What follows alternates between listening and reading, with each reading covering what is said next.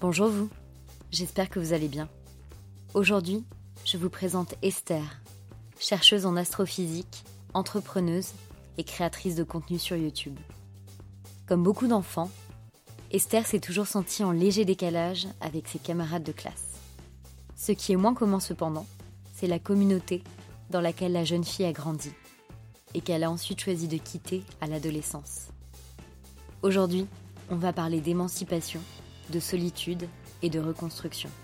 Bonne écoute. Quand tu connais que ça, euh, quand tu connais que ça, tu, te rends pas forcément compte en fait. Tu, le vois par rapport euh, au regard des autres. Donc ça m'est arrivé à l'école de me dire. Euh, enfin, j'ai des souvenirs assez précis de moments comme ça où, où je voyais la différence. Ça m'est arrivé notamment les jours de fête des mères, fête des pères. Euh, bon, j'avais pas de papa en plus, donc c'était encore une autre problématique, mais fête des mères, fête des pères et euh, sapin de Noël, tu sais qu'on faisait à l'école, euh, ou Pâques, ce genre de truc.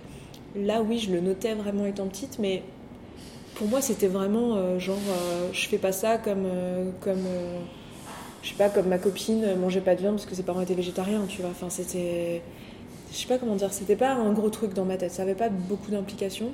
Je me rendais pas forcément compte euh, de l'isolement que ça allait créer socialement. Aussi parce que de toute façon, j'étais pas forcément. Enfin, c'est pas que j'étais pas sociale, mais je faisais partie de tes enfants un peu dans leur tête, si tu veux. Donc j'étais pas. J'en souffre honnêtement, très honnêtement, j'en souffrais pas particulièrement. Et j'ai commencé à en souffrir plutôt vers euh, le. Je dirais CE1, CE2. Enfin, vers, plutôt sur le tard à l'école primaire en fait, euh, de ça, de l'école, où là je voyais qu'il y avait des... En fait c'était plus quand je voyais qu'il y avait des liens qui se créaient aux anniversaires des autres. Et que moi j'en faisais pas partie du coup, je faisais pas partie des photos, je faisais pas partie euh, du, euh, de l'histoire quoi, j'étais pas dans le truc. après, comme on se moquait pas mal de moi pour d'autres raisons, tu sais les enfants sont un peu cruels et donc j'étais à l'époque j'étais un enfant en surpoids. Euh, ça va avec finalement, mais euh, j'ai pas eu une enfance particulièrement rigolote du coup, mais euh, mais du coup ma mère s'était remariée avec une personne comme Jova et cette personne était violente et, était pédophile, donc c'était pas particulièrement marrant. Et c'est une période où j'ai pris beaucoup de poids, donc c'est aussi une période qui a fait que socialement j'étais encore plus isolée parce que bah, j'étais un petit peu le bouc émissaire. Quoi. J'avais, euh, pas mal moqué de moi à l'école. Mais jusque-là, euh, on était quelques-uns comme ça à l'école. Il y avait un petit garçon aussi dans mon école qui était un, euh, un peu avec un petit retard mental, je pense. Il avait des grosses lunettes, on se moquait de lui. Donc en fait, on était tous dans la cour, on, on était deux, on savait que on était potes, quoi, genre, on se foutait de nous, et voilà. Donc bon, je dirais pas que j'ai beaucoup, beaucoup euh, souffert de ça, si tu veux, pendant mon enfance. C'est pas, c'est pas des conséquences des témoins de Jéhovah dont j'ai souffert, mais c'est plutôt du climat à la maison et, euh, et de l'ambiance euh, familiale, comme n'importe quelle petite fille dans une famille où il peut y avoir un, parent violent, où il peut y avoir une situation familiale compliquée, un divorce. il se passe plein de choses tragiques dans les familles dont on se rend pas compte à l'école. Donc c'est pas trop euh, du fait de ne pas pouvoir mettre euh, l'étoile sur le sapin de Noël dont j'ai souffert à ce moment-là.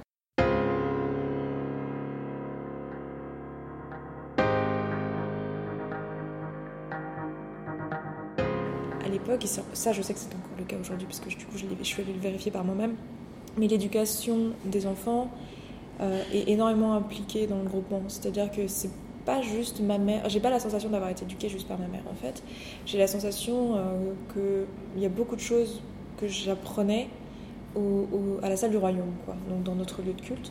Parce qu'on y allait à l'époque, euh, alors je crois que c'est plus comme ça aujourd'hui, mais moi je te parle de ce que j'ai connu, c'était cinq réunions par semaine. Aujourd'hui, il me semble que c'est beaucoup moins que ça, ça doit être une ou deux. Euh, vers la fin de, de la période où j'y étais, donc euh, dans mes années lycée, c'était, ces cinq réunions étaient réparties sur trois jours. Donc on se réunissait trois fois dans la semaine dans ma congrégation, donc euh, l'endroit où j'étais. On se réunissait le mardi, le jeudi et le dimanche. Et dans ces réunions-là, il y avait pas mal de choses euh, qui étaient à destination des enfants et des adolescents. Donc il y avait beaucoup de sujets, on appelait ça des sujets ou des des espèces de discours en fait qui étaient orientés pour les enfants. Et quand tu regardes les prospectus que tu reçois, on appelait ça les publications, tu as beaucoup de choses qui sont orientées pour les enfants, les ados, avec toutes les questions que tu as. Et tu vois, toutes les questions de comment gérer quand quelqu'un, quand un, autre adolescent par exemple te demande de venir à une soirée, et que toi tu dois dire non, ou te demande de flirter, ou te demande de ceci ou de cela. En fait, tout ça c'était abordé dans la publication. Donc j'ai jamais eu, si tu veux, la sensation que ma mère m'a prise entre quatre yeux et que j'ai pu lui poser des questions et que je lui ai dit bon bah voilà ce que je rencontre comme difficulté, comment je fais, mais que plutôt on me redirigeait vers des versets bibliques ou vers des publications pour que soi-disant, parce que moi je te lis ça comme je ressens aujourd'hui, mais pour que soi-disant je fasse mon choix par moi-même. C'était ça l'argumentaire. Sauf que pas du tout, évidemment. C'est quelque chose qui est tout, c'est tout de la manipulation, c'est-à-dire c'est tu fais ce que tu veux, mais quand même, euh, voilà, ce serait bien si tu faisais ça. C'est un peu comme tes parents qui te disent tu fais ce que tu veux, mais quand même médecine c'est la voie royale, quoi. Tu vois, genre j'exagère un peu le trait, mais c'est ça, c'est que tu as une pression sociale qui est là comme ça, quand même. Et c'est horrible de l'avoir ignoré. Ça, c'est un truc que j'ai eu beaucoup sur, euh, sur la, à la suite de la vidéo, beaucoup de personnes m'ont dit mais c'est pas vrai ce que tu dis, il y a le libre arbitre et tout qui est beaucoup enseigné. Mais oui, on te vend du libre arbitre à longueur de temps, mais n'empêche que dans les publications, c'est écrit noir sur blanc et pour le, pour comment dire, pour t'en convaincre, je sais pas si tu as besoin de t'en convaincre, mais il y a un truc qui m'avait choqué maintenant avec le recul. Mais il y, a un livre qui s'appelle Les jeunes s'interrogent, qui est un livre que, qu'on te donne quand tu es adolescent là-bas tu toutes les questions des adolescents. Et ce livre, il existe toujours aujourd'hui. Il est maintenant disponible sur leur site internet. Euh, enfin, je sais pas s'il est disponible complet, mais en tout cas, j'ai vu qu'il y avait certaines parties du livre sur lesquelles j'ai pu retomber. Et je me souviens qu'étant adolescente, je m'étais posé la question de, de l'homosexualité. Je suis pas du tout euh, concernée personnellement, mais j'avais un ami à l'époque au lycée qui, euh, qui était qui était homosexuel. Enfin, en tout cas, j'avais des, soupçons qu'il était. Lui, il savait pas trop. Enfin, on avait eu cette discussion, quoi. Et du coup, je cherchais des informations là-dessus. Et mon habitude était d'aller chercher vers euh, ce que je connaissais, donc euh, bah, mon groupe en religieux. Et du coup, il y avait un article dans ce livre, Les jeunes s'interrogent, etc. Et du coup, j'avais cherché. Et en fait, quand tu lis je me souviens qu'à l'époque j'avais trouvé ça très convaincant où en fait c'était bah euh, Dieu pardonne quoi qu'il arrive et tu fais euh, tu fais ce que tu veux et suis ton cœur enfin un truc un peu je, paraphrase ce que je me rappelle donc c'est probablement pas tout à fait ce qui est dit mais j'avais trouvé ça très logique là je l'ai relu des années après et quand je relis le truc je me dis oh, mais mon bon sang, je me dis, les, les, ados qui sont effectivement homosexuels, qui tombent là-dessus, mais ils doivent se sentir euh, tellement mal, quoi. En gros, on t'explique que, ben, bah, que tu fais ce que tu veux, mais que quand même, euh, que quand même, c'est pas comme ça que c'est prévu, quoi.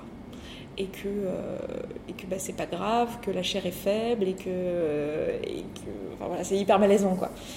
Donc c'est typiquement le genre de truc qui montre bien cette histoire de libre arbitre qui en fait, pour moi, la manipulation, c'est, enfin, voilà, comme, comme tu dans, dans, plein de domaines où on te dit, euh, tu fais ce que tu veux, mais tu fais pas vraiment ce que tu veux, quoi.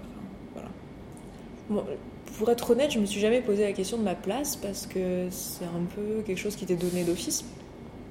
Enfin, j'étais dedans et voilà, j'avais pas trop remis les choses en doute. Je me souviens avoir eu des moments à l'adolescence où je m'étais dit quand même, ma vie aurait été plus simple si j'avais pas connu les témoins de Jéhovah. Je me dis parce que moi là, je pourrais faire ce que je veux et je n'aurais pas cette culpabilité de me dire oui, mais ce que j'ai envie de faire, c'est interdit, donc il faut que je choisisse de le faire quand même et dans ce cas de transgresser ou de ne pas le faire euh, et de suivre euh, ce qu'on m'a appris. Euh, donc voilà, j'ai eu cette pensée-là. Après, pour répondre à ce que tu me disais tout à l'heure, le, fait de remettre en doute ou pas, en fait, ce qui s'est passé surtout, c'est qu'à l'adolescence, j'ai commencé juste à me demander en quoi je croyais. Quoi. Je pense que c'est un truc un peu qu'on a tous à ce moment-là, où je me suis dit, est-ce que je crois en Dieu en fait? Et je pense que quelle que soit ta religion, finalement, il y a un moment où tu te poses cette question-là quand tu as grandi dans un groupement, euh, qui est même une, religion classique. Et euh, je me suis vraiment posé la question et euh, de, je sais pas pourquoi je me suis posé cette question-là, mais je pense que c'est assez humain, mais je me suis posé la question de l'existence humaine, de l'origine de l'homme, etc. Et à l'école, on avait appris évidemment l'évolution, le darwinisme et toutes ces choses-là. Et du coup, pour moi, c'était pas hyper compatible avec, avec Adam et Ève et tout ce qu'on enseignait. Alors il y a plein de publications justement qui, disent mais si c'est très très compatible, regarde pourquoi la religion et euh, la science ça marche ensemble. C'est pas très convaincant quand tu, quand tu creuses un petit peu, quand tu connais un peu la démarche scientifique, tu vois que c'est pas très convaincant. Mais à ce moment-là, ça m'avait convaincu, je m'étais dit, bon, ok. Mais j'avais quand même ce truc de me dire, non, mais en fait, je suis vraiment pas sûre de croire en Dieu. C'est vraiment comme ça, moi, que j'ai commencé. Je me suis pas dit, oh, c'est n'importe quoi, les témoins de Jéhovah, c'est hyper strict, j'ai pas envie de cette vie stricte. Je suis pas quelqu'un qui cherchait particulièrement à avoir une vie de débauche, enfin, tu vois, je je m'en foutais un peu euh, pour toute mon histoire personnelle, familiale de quand j'étais enfant faisait que de toute façon l'adolescence, la sexualité, ça m'intéressait pas, euh, c'était un petit peu tabou dans ma tête, je me sentais pas du tout prête à flirter ou quoi, donc ça m'arrangeait bien finalement d'être témoin de parce que j'avais une, une, réponse assez simple vis-à-vis des garçons, c'était bon bah non, moi je flirte pas parce que je flirte pas quoi. Et la question de la sexualité, l'entrée dans la vie de femme euh, due à l'inceste et tout, ça s'est posé plus tard. du coup, à ce moment-là, si tu veux, c'était pas du tout problématique. C'était vraiment la question que je me suis posée, c'est est-ce que je crois en Dieu? Je n'ai pas trouvé la réponse à cette question euh, de si Dieu existe ou pas, et je pense que personne là, hein, si on l'avait, euh, ce serait vachement plus simple, mais on l'a pas. Et hum, j'ai juste décidé pour moi-même que c'était pas grave, en fait. Et comment, comment ça s'est fait? Je pense que ça a été un peu progressif. C'est... Il y a eu quand même des déclics qui ont fait que je suis partie. C'est-à-dire que la vraie discussion de fond, c'était celle-ci c'était est-ce que je crois en Dieu ou pas? Quand j'ai commencé à remettre en doute, on m'a expliqué que c'était normal d'avoir euh, des doutes et que c'était bien, que c'était sain et tout ça, que de remettre en doute sa foi et tout. Donc euh, j'étais pas très inquiète. Puis en fait, quand je voyais que ça persistait et que je me forçais un peu à être quelqu'un que j'avais pas envie d'être, je sais pas, je sentais un, genre de malaise. Et du coup, ce que j'ai décidé de faire à ce moment-là, et c'est là qu'on m'a beaucoup dit, euh, ah, c'était très courageux de partir et tout, mais en fait, c'était pas du tout, c'était très très lâche ce que j'ai fait en fait. C'est que je suis partie à l'université à Lyon.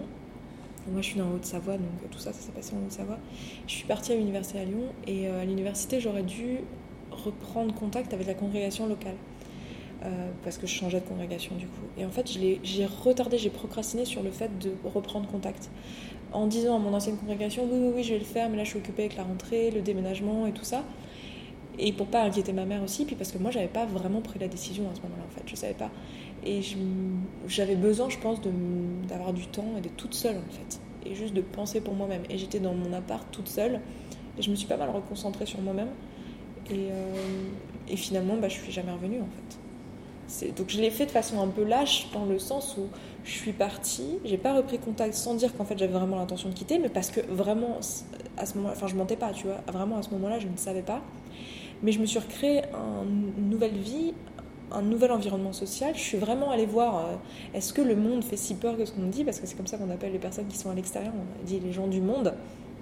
T'as les gens qui sont dans la vérité, donc c'est nous, les témoins de joie, puis t'as les gens du monde, c'est tous les autres. Et du coup, on m'avait dépeint finalement un tableau des gens du monde comme euh, quelque chose qui faisait très peur.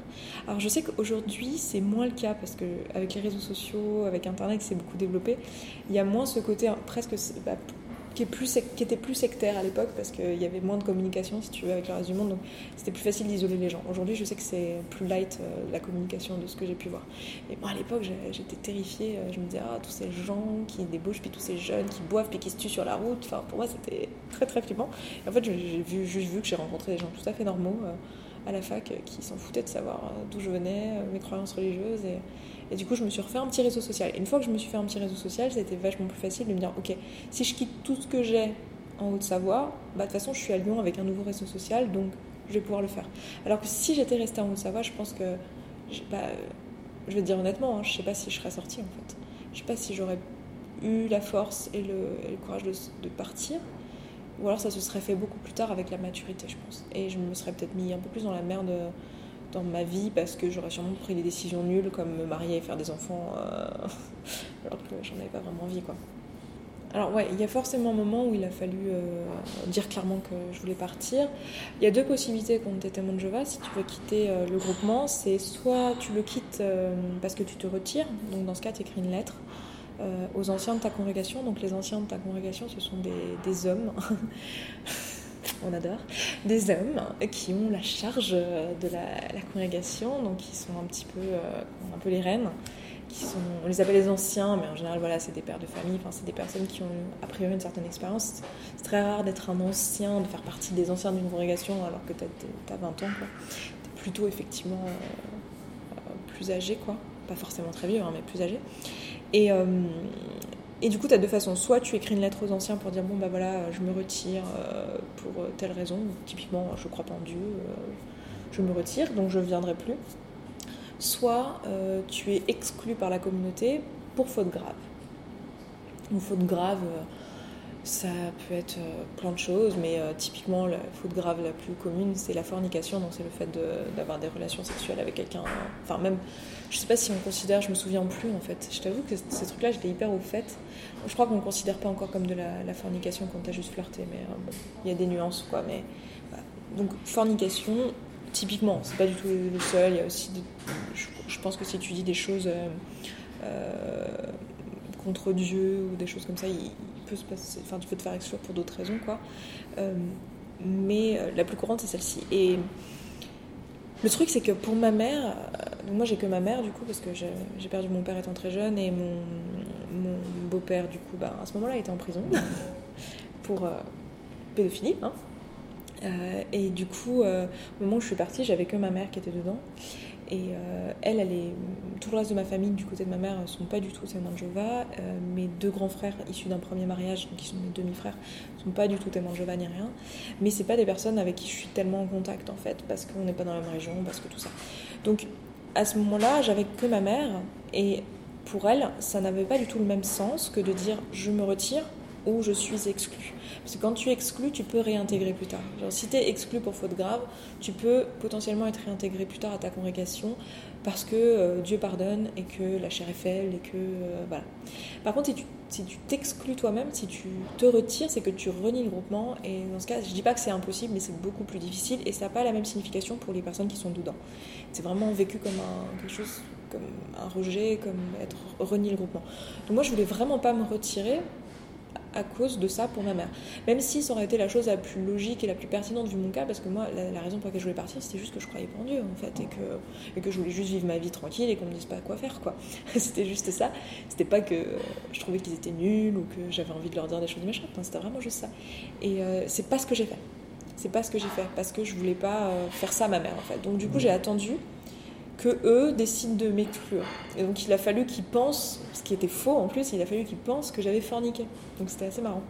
Donc, ils ont dû, enfin ils ont, ils se sont un peu imaginés parce qu'en fait pendant des semaines j'avais des personnes qui venaient tous les samedis à ma porte pour sonner. Donc comme vous euh, si vous avez un jour répondu à des témoins de Jeva à votre porte que vous avez été sympa avec eux et que vous avez accepté les prospectus eh ben, ce qui s'est passé c'est qu'ils sont revenus. Et puis ils continuent à revenir. Ben, moi c'était ça quoi. Pendant des semaines ils venaient frapper à ma porte parce qu'ils voulaient que je reprenne contact et tout.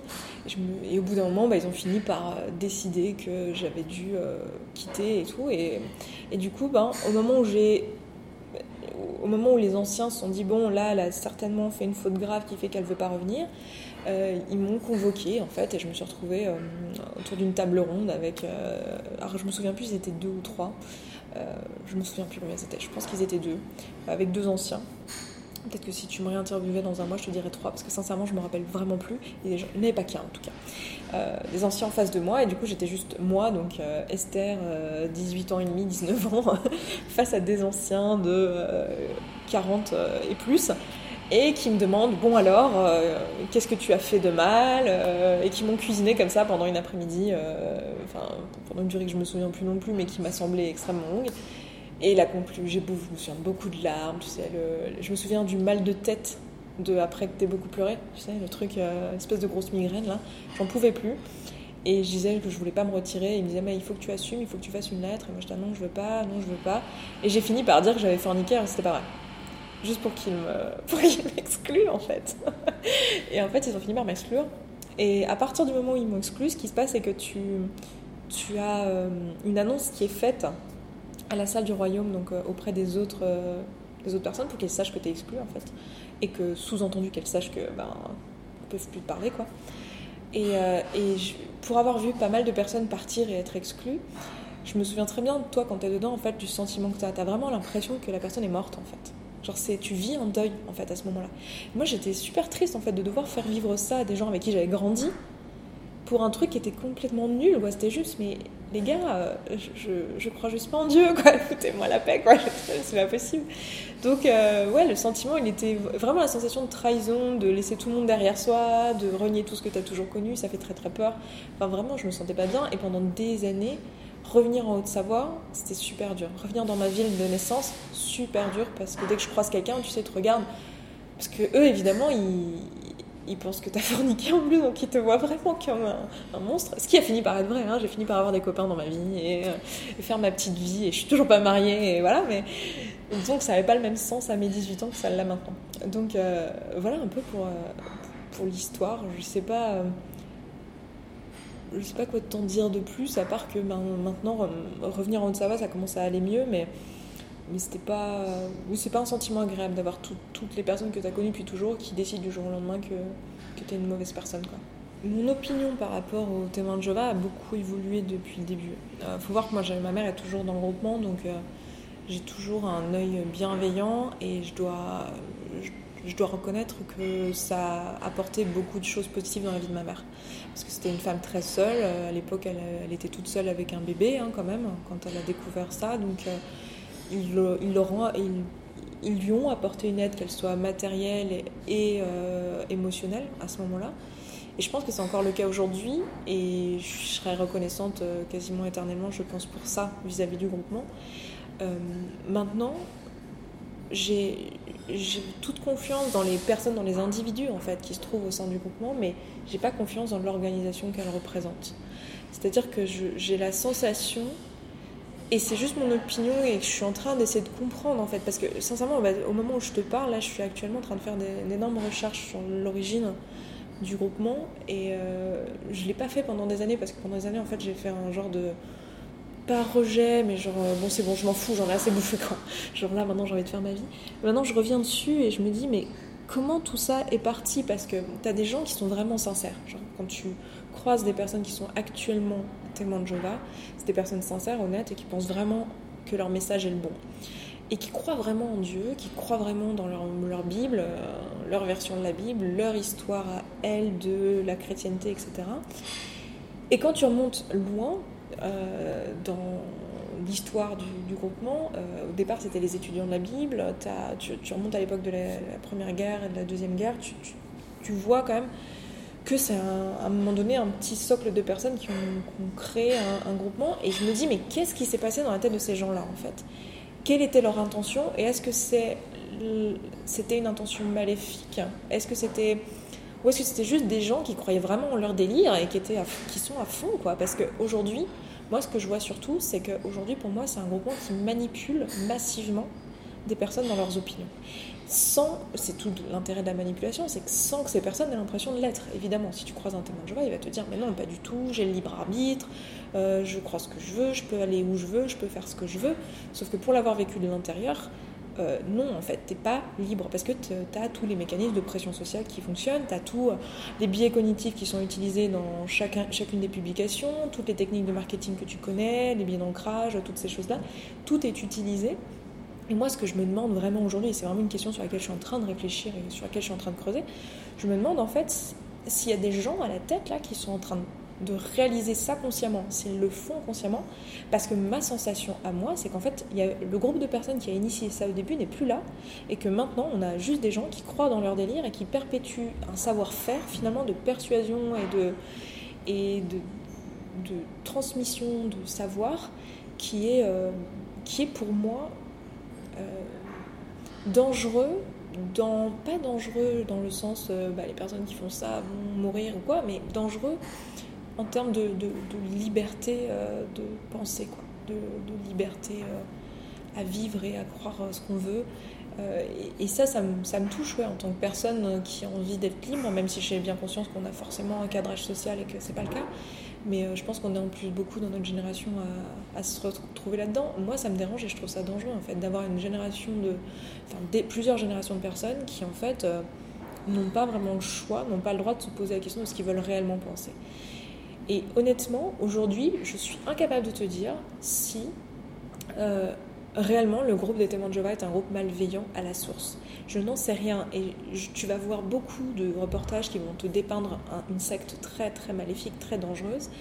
Et tu vas voir beaucoup de témoins de Jéhovah qui vont t'en parler comme étant une religion tout à fait traditionnelle, alors que non, il y a un malaise. Je suis désolée, il y a vraiment un malaise quand tu y vas, quand tu vas en réunion, quand tu vas sur leur site quand tu y es, quand tu es autour de ça, il y a un malaise, tu, sens la manipulation. Si tu as un petit peu d'hypersensibilité, je t'assure que tu le sens. Il y a un truc qui ne va pas, qui tourne par rond, et moi, j'arrive pas à mettre le doigt sur la raison. sur l'origine. Et aujourd'hui, je sais pas si c'est juste des gens qui perpétuent un truc qui était initié par des gens dont on, à qui on ne peut plus parler, donc je ne peux pas te dire quelles étaient leurs intentions. Est-ce que c'était de faire de l'argent? Est-ce que c'était euh, pour avoir du pouvoir? Est-ce que c'était vraiment parce qu'ils croyaient en leur doctrine? J'en sais rien du tout, mais toujours est-il qu'aujourd'hui, tu as une, une quantité de personnes qui sont manipulées par ça, ça génère une quantité d'argent il y a une, toute confiance, parce qu'en fait, c'est un groupement qui est basé sur, sur la confiance et sur le fait de ne pas mentir. Du coup, tout le monde a confiance les uns entre les autres, euh, avec les autres. Du coup, c'est génial parce que ça montre à quel point, en fait, si on a toute confiance les uns entre les avec les autres, combien on peut, on peut créer quelque chose de hyper soudé. Et en fait, c'est ça qui se passe, c'est qu'on a un groupement qui est hyper soudé. Et, je me dis, bon, si l'intention est bonne, au pire, il, perpétue juste des doctrines et voilà, mais s'il y a une intention mauvaise derrière, bah, je me demande qui la détient. Et j'ai pas l'impression, si tu veux, c'est pas une secte dans le sens où il n'y a pas de gourou, quoi. C'est pas comme d'autres sectes. C'est pour ça qu'en France, c'est d'ailleurs qualifié de groupement à dérive sectaire et pas une secte en tant que telle, parce qu'il n'y a pas de gourou. Il n'y a personne qui se met l'argent dans, les poches. Et je peux te dire que ça fait 10 ans que je fais des recherches là-dessus et j'ai rien trouvé. Donc, euh, franchement, je n'arrive pas à comprendre. Tout ce que je peux te dire, c'est que aujourd'hui, le jugement que j'ai là-dessus, c'est que pour moi, c'est dangereux pas parce qu'ils vont te ruiner, pas parce qu'ils vont te faire du mal physiquement, mais parce que tu n'es pas libre en fait. Et que c'est là pour moi c'est problématique. Et je ne sais pas pourquoi c'est comme ça. Et je ne sais pas qui veut quoi là-dedans. Et j'en suis arrivée à la conclusion aujourd'hui, de, des recherches que j'ai faites, qu'en fait c'est juste des gens qui croient vraiment en ce qu'ils divulguent. Et qu'ils le croient parce que ben, les gens à l'initial euh, le croyaient aussi et ont perpétué le truc. Et aujourd'hui, c'est une espèce d'énorme, énorme organisation. Et, euh, et, voilà quoi.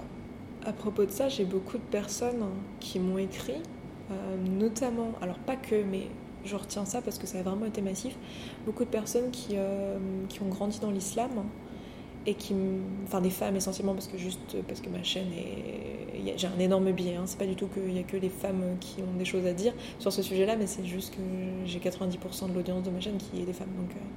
mais euh, j'ai beaucoup de femmes qui m'ont dit c'est étonnant mais en fait tout ce que tu dis euh, même si moi je suis pas dans une secte puisque je suis dans une religion je l'ai ressenti aussi et la pression familiale finalement elle est elle est la même en fait enfin il y a il y a un aspect similaire après t'as pas la, nuance pour moi, là où c'est une secte, c'est que la nuance, j'ai la sensation quand même que dans l'islam il y a moins de manipulation, en tout cas volontaire.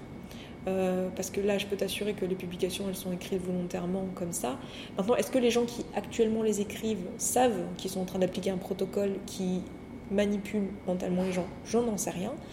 Mais en tout cas, il suffit de regarder le, juste le plan. Moi qui crée des contenus, je connais les plans de contenu sur comment garder l'attention de quelqu'un, comment. Voilà tu, regardes un plan d'un contenu, tu le vois. Je, je ressens pas du tout ça dans la communication de l'islam, tu vois.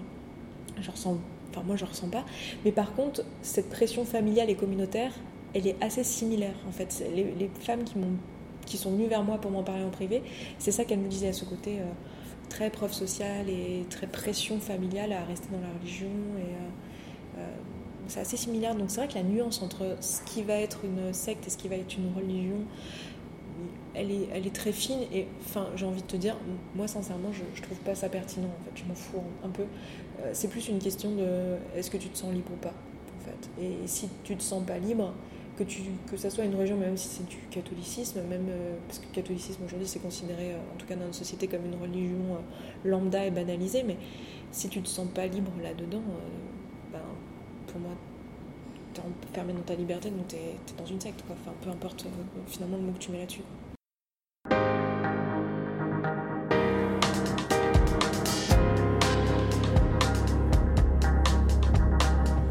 quelqu'un qui vient me voir et qui me dit euh, qu'actuellement euh, il aimerait bien partir, enfin qu'il a des doutes. En fait, j'ai jamais eu quelqu'un qui m'a dit bon, j'aimerais partir, je suis bloqué, on m'empêche de le faire. Parce que c'est pas vrai en fait, c'est pas ce qui se passe, c'est pas comme ça que ça marche. C'est plus des personnes qui disent bah en fait ta vidéo elle me fait réfléchir parce que ce que tu dis, bah, je le ressens aussi et je suis pas sûre d'être là parce que je le veux. Et j'avais des doutes, mais j'osais pas m'avouer que j'avais des doutes parce que je culpabilisais d'avoir des doutes, parce que c'est tout l'idée. Et du coup, quand quelqu'un vient me voir et me dit ça, déjà je j'ai tendance à l'encourager à, penser par lui-même à réfléchir à écouter ces doutes-là. Finalement, c'est les mêmes conseils que je donnerais à quelqu'un qui me dit Oui, écoute, je sais pas quoi faire de ma vie, je je sais pas si je dois faire, j'en sais rien, médecine ou si je dois faire de l'art appliqué. Et, je lui dis Bah, je sais pas, qu'est-ce que te dit tes tripes, quoi. Et en fait, c'est un peu ça que je réponds à ces personnes-là. Et ce que, je, ce que je fais en général, surtout, c'est que je rassure sur ce qui est le monde, ce qu'est le monde en fait. Parce que j'y suis et je leur dis Non, mais tu sais, on a souvent des histoires quand on est à l'intérieur de personnes qui sont parties, qui du coup ont super mal tourné, sont devenues droguées et tout ça. Je dis non, mais en fait, tu sais, tu peux partir et tout va bien, quoi. Alors, tu as moins l'aspect communautaire, tu te sens moins soutenu, tu te sens plus seul, clairement, parce que on sait le poids d'une communauté, quelle qu'elle soit. Hein, euh, ça, ça, a une influence sur, euh, sur le bien-être des gens. Donc, je vais plutôt les rassurer en mode euh, bah écoute, en fait, à l'extérieur, tout se passe bien, quoi. Tu peux vivre ta vie et tu seras pas seul et tu vas te faire des potes et c'est possible de le faire et tu peux garder en général l'inquiétude principale c'est comment garder contact avec ses parents en fait. Parce que c'est généralement des personnes qui ont grandi dedans dont les parents sont témoins et, et je leur dis que ça va dépendre de leurs parents mais que de mon côté et de ce que j'ai vu depuis en général les parents gardent quand même contact. C'est un contact qui est moins profond qu'avant mais de toute façon, quand tu pars, t'as tellement pas les mêmes, euh, les mêmes façons de penser après que de toute façon, t'as pas envie d'avoir un lien hyper euh, intime avec tes parents parce que toutes les enfin, tu perds quelque chose, c'est sûr, parce que toute la communication que tu voudrais avoir avec les, les gens avec qui tu as grandi, c'est des choses vraiment liées à tes valeurs. Genre, à chaque fois que tu as besoin de parler à un ami ou quoi, c'est parce que tu veux faire des choix dans ta vie ou tu parles de choses où tes valeurs sont dedans. Donc, si tes parents n'ont pas les mêmes valeurs, de toute façon, tu n'auras plus envie de leur en parler. Donc, donc en général, voilà, j'ai plutôt des mots rassurants et j'essaye de, dire à la personne de, le faire progressivement, de pas tout plaquer d'un coup. Je m'assure aussi que je n'encourage pas des personnes à partir si actuellement elles sont euh, pas autonomes financièrement. Parce que pour moi, ça avait été aussi l'un des gros problèmes, c'est que quand tu dépends euh, financièrement de ton mari, de ta, des parents, ou quoi, et que tu veux partir, bah, tu es, vite embêté. C'est l'un des gros problèmes qu'ont d'ailleurs euh, les femmes qui sont battues et qui ne peuvent pas partir, quitter leur foyer, c'est ça. Et euh, ça m'est arrivé, dans certains cas, de rediriger vers des associations qui peuvent, qui peuvent aider. Quoi. Après, à ce moment-là, au moment où j'ai mis la vidéo, je ne connaissais pas d'association qui aidait vraiment les jeunes témoins de Jova. Depuis, j'avais quelques références. ça fait longtemps que j'ai pas eu besoin de rediriger des personnes vers ça, parce qu'en général, la simple discussion suffit. Mais euh, ouais, c'est ça que je ferais dans, dans l'ensemble, euh, juste euh, rassurer quoi, et dire qu'en fait ils peuvent le faire.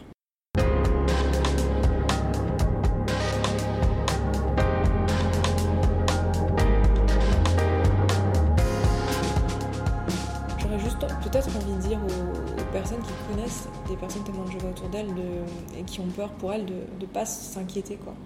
Parce qu'il y a un genre de tableau très négatif autour des témoins de Jéhovah. Et moi, je suis la première à, penser que c'est dangereux pour, euh, pour la liberté d'être témoin de Jéhovah et que j'ai envie d'encourager les personnes à, s'en défaire, du coup, quitte à, garder une croyance en Dieu. Mais voilà, je, pense qu'on n'a pas besoin d'un groupement comme celui-ci. Mais j'ai envie de dire aux personnes qui connaissent les témoins de Jéhovah dans leur entourage, euh, qui s'inquiètent de, de, faire confiance aussi à l'autre et, et de communiquer avec et ne pas hésiter à proposer des nouvelles idées. Enfin, en fait, on a souvent tendance à vouloir jouer les mères Teresa et sauver les gens, mais en fait, c'est pas notre rôle.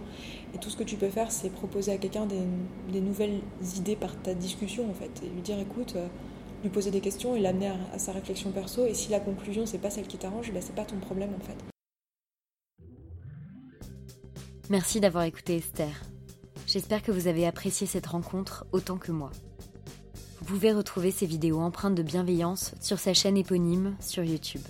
À très bientôt pour un nouvel épisode de Pilule Rouge.